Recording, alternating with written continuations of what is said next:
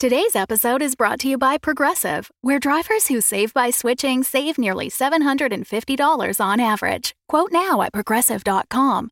Progressive Casualty Insurance Company and Affiliates. National average 12 month savings of $744 by new customers surveyed who saved with Progressive between June 2022 and May 2023. Potential savings will vary.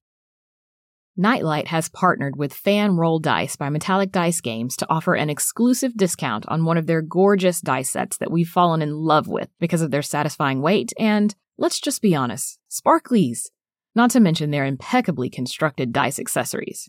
In one word, velvet.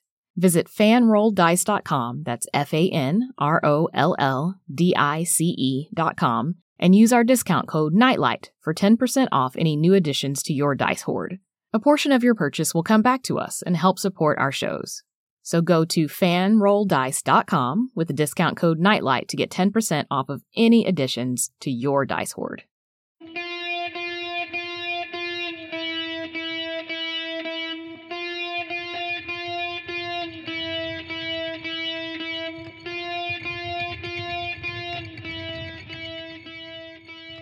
Hi, I'm Tanya Thompson, creator and executive producer of Nightlight, a horror podcast featuring creepy tales from black writers all over the world. This week, we've got a great story for you if you loved the movie The Matrix.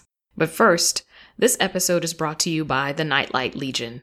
Special thanks to our newest patrons, Naomi and Amy. Thank you so much for joining us.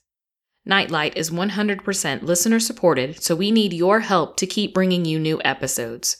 Just go to patreon.com slash nightlightpod to join the Nightlight Legion and get a shout out on the podcast. Now sit back, turn out the lights, and enjoy Null Void by Multimind, narrated by Cherrae Stuart.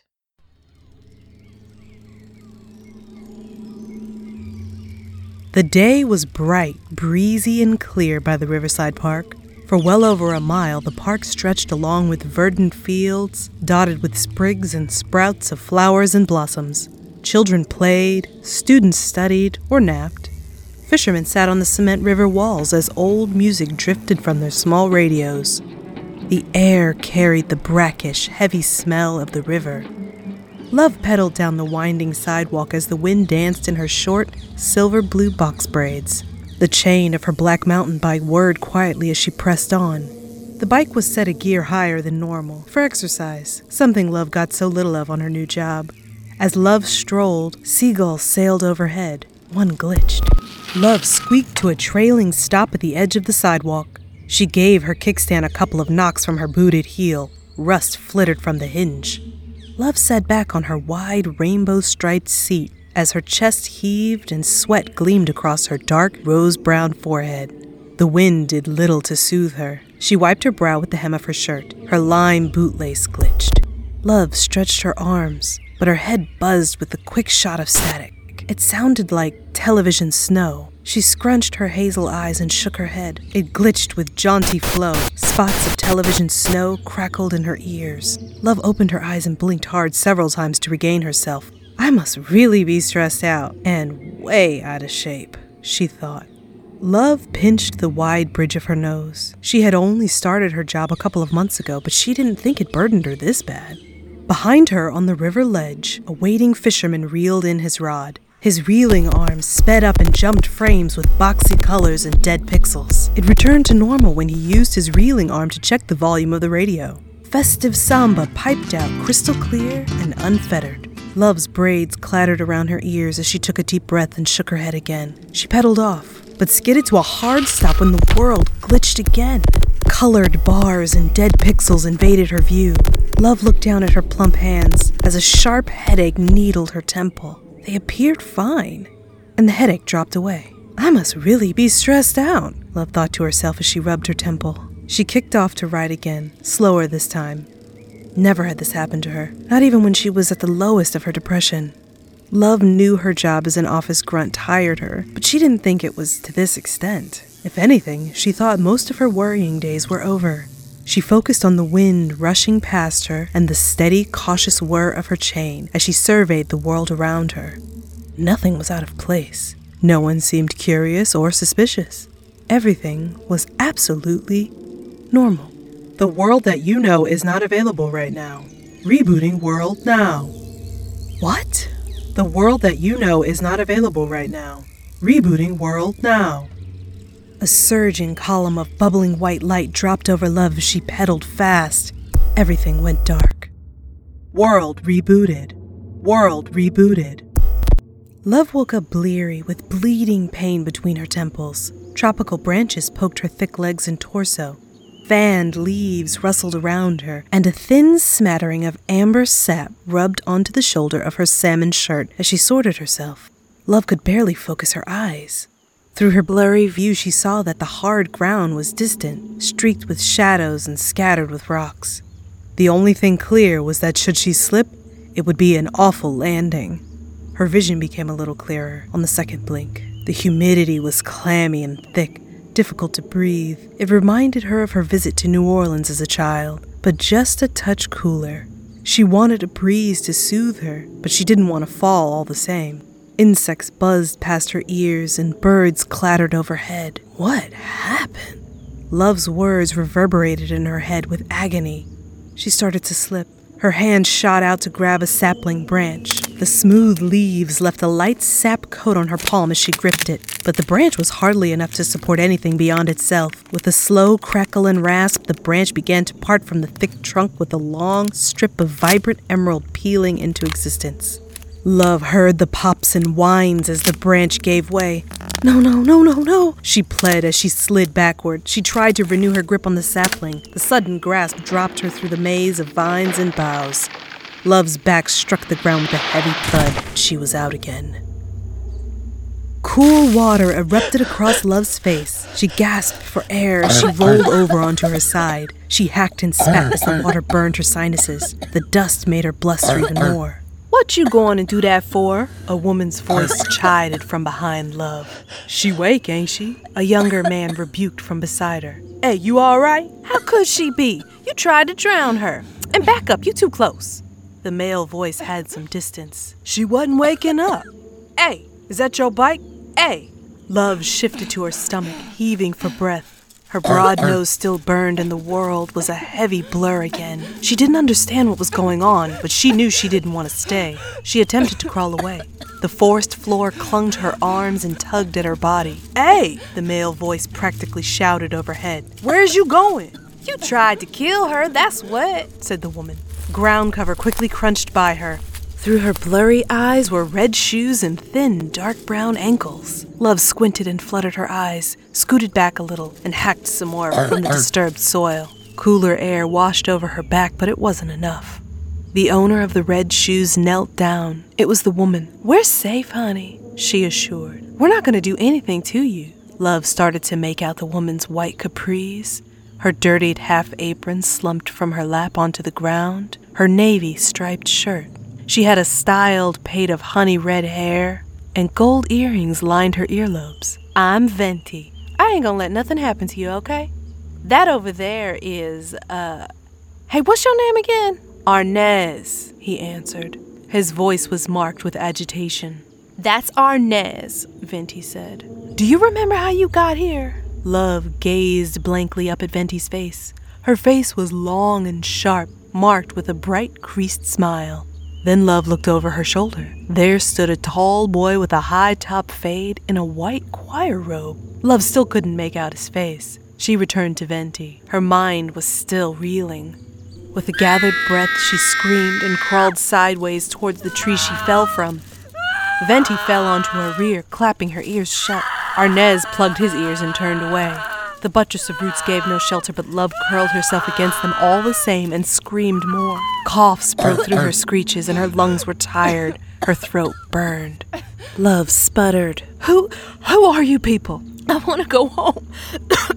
I want to go home. I want to go home. A quick cough shook her body. What do you want from me? Take me home. Arnez rubbed his ears. Jeez, you're loud. We could say the same to you. I don't know her and I don't know you. I was in church when I got sent here. Venti muttered to herself as she got up and dusted herself off. I still can't believe that. Love looked at Arnez. Her vision was better. She could see the youthfulness in his round, dimpled face and the swirls cut into his fade. His dark hazel eyes were cut with annoyance under his thick eyebrows. Quieter, Love hesitated. Are are you an angel? Nah, Arnez answered. He sucked his teeth. and I doubt this ain't heaven neither. Venti scoffed. How would you know? She folded her arms. Arnez replied, Man, I don't think God sounds like a computer program. Where does it say that in the Bible? Boy, how old are you? Venti interrupted. You don't look a day over 12 to me, talking like you grown. I'm 19, Arnez declared. How old is you? 32, and the owner of a five star restaurant. Venti pointed at Arnez with a sharp, gold tipped finger. Keep cutting lip at me like that and you gon' die for real, you hear? You heard a computer voice? Love asked. She cleared her throat before she continued. Where were y'all when y'all got sent? Did y'all see a light or something? Venti answered. I was in the kitchen of my restaurant. She rolled her eyes and jutted a thumb at Arnez. This boy said he was in church when he was taken. Arnez shot a scalding look at Venti and patted his robe. I'm on the choir. Why is that so hard to believe? Because I've only known you for five minutes and I can already tell there ain't not a single godly thing about you. Venti jeered. Your mama makes you go to keep an eye on you, don't she? No, she don't. Arnez stomped. A small cloud plumed around his foot. I'm first baritone. She works downstairs with the old folks. Venti smirked. Whatever you say. She turned to Love. I was in my kitchen, filling orders, and then I saw this crazy light. I found myself laid out on the side of the beach on a rock, looking at the sea. Then I ran into Arnez here when I started looking around, and I just noticed I never got your name. What is it? Love switched her gaze between Venti and Arnez. The chef kept a thin veneer of calm, but her arms were still folded. It was the first time she noticed how tall and lanky Venti was, especially compared to Arnez. He was fleshier and shorter by a head. Though the chef had her disarming smile, the choir boy couldn't hide his agitation. His face twisted with disdain. Um, my name is Love. Venti was charmed. Oh, what a lovely name. Thank you. My dad gave it to me. Love cracked a soft smile. She was still unsure of everything, but at least she wasn't alone. Everyone calls me Venti, because that was my nickname in culinary school back when I was studying in Italy. I think everyone just couldn't get Shanika right, so it was Venti instead. Hell of a lot better than Mocha. Arnez asked, What do you make? Even with simple questions, he came off cross. Venti replied at love. I make pastas and pastries. If we ever get out of this place, I will treat. The chef pointed at Arnez. But you better bring your mama, you hear? Arnez sucked his teeth and looked away. Venti rolled her eyes and asked Love, Where was you when all this went down? Love thought for a moment. I was out riding my bike. Struck by the reminder, she looked around. She spotted her bike past Arnez's swaying robe. Pointing it out, she declared, That one, that's my bike. Not too far beyond them, the front wheel of Love's bike rolled with the current in the surging low river as slushes of water washed over the half submerged frame. I was riding it and my head started hurting and. Me too! Arnez jumped. He patted his chest, his grand sleeves exaggerating his every movement. I got a headache before I came here, too. The world started going crazy, like I was in a crashing video game or something for a little bit, and then I heard some big old computer voice. Then I wound up here, sitting on a rock in the middle of the forest, staring at some sand like I was still in the pew. I honestly thought I died for real. Love asked Arnez, How do you know we're not dead now? World reset. Please wait for package loads. World reset. Please wait for package loads. Everyone paused. They looked at the sky through the dense canopy. Everything was clear and normal. Venti looked back at the two. We should probably leave. Arnez scrunched his face in confusion. To where? Sounds like this voice is all over the whole place, wherever we are. And what is this package load? I don't know. Venti shrugged. She started toward Love's bike to fish it out of the river. But I ain't trying to find out just standing around. I woke up on the beach and ugh, the bike was stubborn to move. The rushing water made it slick against the rocks, but she still tried. I plan, I plan to go back there to make a raft and leave. Venti managed to shake loose the bike and drag it onto the land. The chef called out, Lovey, I got your bike out. She pulled the bike upright. Y'all can do what you like, but I ain't staying. I'm out of this place. Venti grasped the handlebars and steered the bike towards Love, carefully so not to get caught by one of the spinning pedals. Love pushed up from the buttress of roots. She staggered a bit from the head rush. The humidity dropped. She felt like she could breathe again. Flecks of earth clung to her front and back. She brushed her arms and legs, though the dusting didn't amount to much more than streaking the dirt. Walking to Venti, Love decided, if we ever leave, I'm just gonna live in the shower. Before Love could reach Venti, Arnez cried to the skies with cupped hands. Hey, hey! Who is you? Why you bring us here? Can you send us back? Boy, shush! Venti hissed and abandoned Love's bike to wrap an arm around his shoulder and clap a hand over his mouth. Love darted to save her fallen bike as it clattered to the ground. Have you lost your mind? We don't know anything about that big voice above. We need to get moving. Lifeform.exe detected. Users available. The world that you know is not available right now. Please try again later. Package load 21%. Please wait. As the voice repeated itself, Venti muttered, Let's go, and rewrapped an arm around Arnez's waist to drag him toward the line of tall grass beyond the trees. His robe swallowed her arm as he twisted and wriggled. His heels carved pucks and grooves into the ground. Venti called over to Love. Don't wait around, okay? Follow us. She stepped through the tall grass with a careful foot. Muffled anger seeped from behind her hand. Boy, you better not be cursing, she warned as they waded through the tall growth. Love cast her eyes above one more time. The sky was still clear and normal. Love picked up her bike and hopped on. She kicked off and pedaled with all her might, but didn't get far. The terrain was too much to handle. Only inches from the foliage line, she hopped off, worn from the attempt. Love pushed her bike and the pedals clipped her calf and scraped at her shin with muddy swipes. She stopped to check for blood. There was only broken skin, but the pain seared all the same. This thing is killing me, she agonized. The thought to leave her bike flashed across her mind. She could hear the distance she was losing between herself and the hurried duo ahead. Her bike was built to take on such difficult terrains. She wasn't. She craned her neck and strained her ears to listen. Guys, she called out. Nothing. Worried, Love dragged her bike into the thicket. The foliage enveloped her the further she went in, following the soft trail of trodden blades. Vegetation got caught in her gears and spokes the deeper she went in. No matter how much she pulled or yanked, it just got stuck again. Her chain and gears were filled with crushed and broken blades. Love stumbled down from another hidden dip. Her bike clattered atop her, pinning her between the pedal and the handlebars. The tail reflector glitched. Love pushed the bike away, its frame laid onto her side. This thing is just too dang heavy. She pushed the bike further with her heavy boots. I'ma just have to leave it and hope don't nothing happen to it. Heaving for breath, Love propped herself up and looked at the sky. It was still beautiful and calm. The sun was almost overhead. Guys, Love called out. Still nothing. Love strained herself as she got up. I gotta keep going. Gotta keep moving. She parted the grass like a swimmer and stepped through. Did I get abandoned? Was everyone taken again? The burdensome terrain was easier to handle without the bike. With a dive, Love clamped a foot out of the long grass and happened into a dead marshland. This world was gray. The overcast sky hung over the swampy quicksand mudflat. Dead, ashen trees were held aloft above the thin sheet of water by their twisted, tortured roots. They stood like petrified bodies.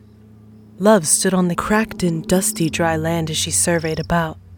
A little help here? shouted Arnez from the distance. Love looked around. What is you looking at? Over here! You're right!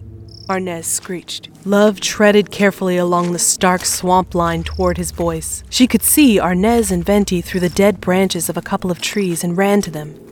Trapped in the quicksand, Venti was sunk halfway to her knees as she pushed at Arnez's lower back. Arnez teetered forward, struggling to keep his balance as he kept his choir robe bundled in his arms. He wasn't deep, only a bit past his ankles, and his feet churned in small steps. It was evident to Love what had happened, but not why. The pattern of rushing feet and late skidding from the long grass to the swamp as it transitioned from dust to mud. They were close to the edge of dry land, but not close enough. We're stuck! Venti yelled to Love. She pressed harder against Arnez's lower back, but she could hardly keep her own balance. This mud keeps sucking us in. Find a branch and pull us out. Love looked about, frantic. The world was dead and brittle, nothing strong or durable in sight. A subtle breeze kicked up a draft of dust. A pebble glitched by her boot. I can't find anything, Love yelled back. She instead stuck out an arm. Take my hand! Venti lashed out. Love, are you crazy? You'll get pulled in!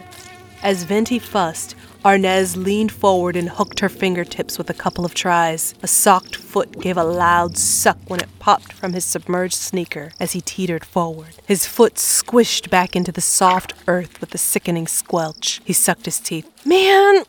Ugh! He tried to get another hand around Love's wrist, dropping his choir robe completely. His body was bent over, jostling forward from Venti's every push. This mud feels disgusting, and this pose feels weird. Venti, watch your hands. Venti didn't care. You're a choir boy. I'm sure you've been in this pose ugh, tons of times. This is just the first, ugh, the first time you won't yell, Father, Father in the inn. Now don't drag love in. The more she strained to push Arnez, the more she sank herself. Before Arnez could reply, Love asked, How'd y'all get trapped in this? Venti pushed me, Arnez accused. Boy, you ran into this yourself when you tried to get out of my grasp. Venti cried. I got stuck in this trying to get you out. If I had more sense, I would have just kept walking. Watch your hands. Arnez yelped when Venti's palm slipped to his waist and hip to steady herself. Trust me, I am. There's no way I want to grab a little kid. Venti volleyed back. You're just about the same age as my brother. Just stop struggling. That's probably why you're sinking so fast. She resumed pushing on his lower back. Her feet sank deeper. I wish Miss Big Voice would get us out of here. Arnez yelled to the sky. I can't get out. Arnez tried to pull up his shoe clad foot. It came up a little, but not enough. He forced it down again for balance. An air bubble burped to the surface beside his leg. One of Venti's gold nails glitched when she checked her footing. A quick dizzy spell swept through Love. She lost her grasp for a moment.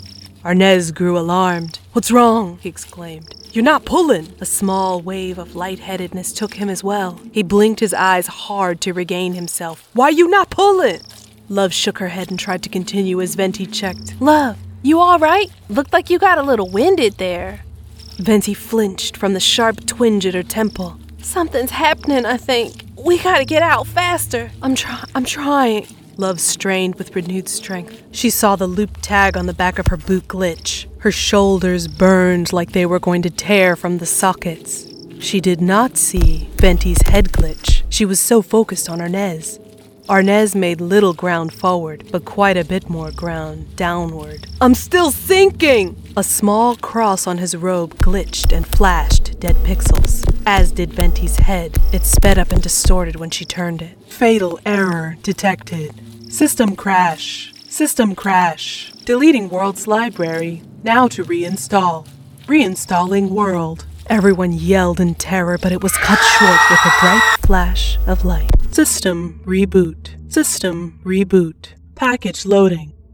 Please wait. New world.exe starting. Please wait. Old files corrupted. Performing system dump. New files created. New world.exe started. We apologize for the inconvenience. Would you like to send a report? Would you like to send a report?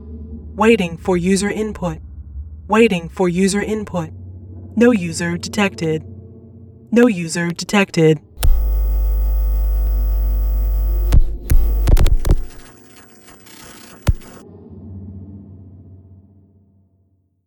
Thanks again to our patrons for supporting this podcast. Because of your support, listeners around the world get creepy stories in their ears every other week. If you want new episodes every week, the only way for that to happen is to join the Nightlight Legion by going to patreon.com slash nightlightpod and support this podcast. You can also make a donation via PayPal at paypal.me slash nightlightpodcast. If you're unable to support us financially, word of mouth is the next best way to help. Give us a shout out online on Twitter or Instagram at nightlightpod or like us on Facebook at nightlightpod. Reviews are also a huge help, so be sure to leave a few kind words on your podcast platform of choice. Audio production for this episode by Jen Zink. You can visit her at jenzink.wordpress.com or follow her on Twitter at looptiloo to thank her for volunteering to make Nightlight amazing. And to thank you for listening until the very end, we have a creepy fact for you. Most of you have probably heard of the simulation theory. It's the idea that we aren't living in a natural world, but rather in a simulation, just like this story or The Matrix. What you may not know is that a theoretical physicist named S. James Gates has observed computer code in the mathematics that describes our universe. That's right, computer code. So are we living in a simulation? Thanks for joining us. And before we go, we wanted to give you a little taste of a new podcast called Afro Horror. Have a listen, and if you like it, subscribe. We'll see you in a couple of weeks.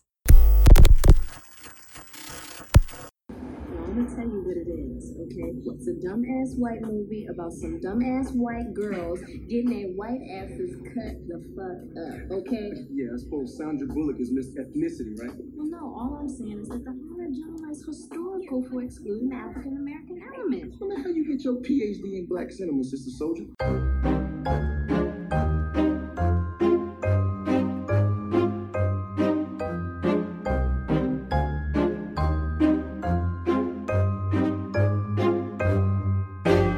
Jordy Sellers here, creator and co host of the Afro Horror Podcast. Every week, me and screenwriter Chris Courtney Martin will be breaking down some of our favorite horror TV shows and movies that feature black characters.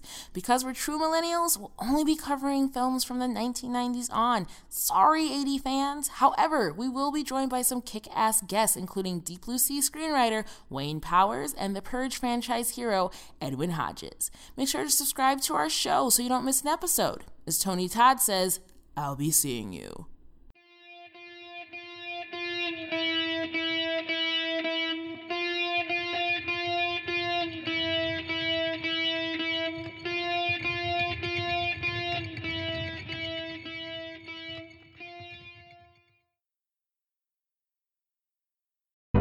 The Fable and Folly Network, where fiction producers flourish.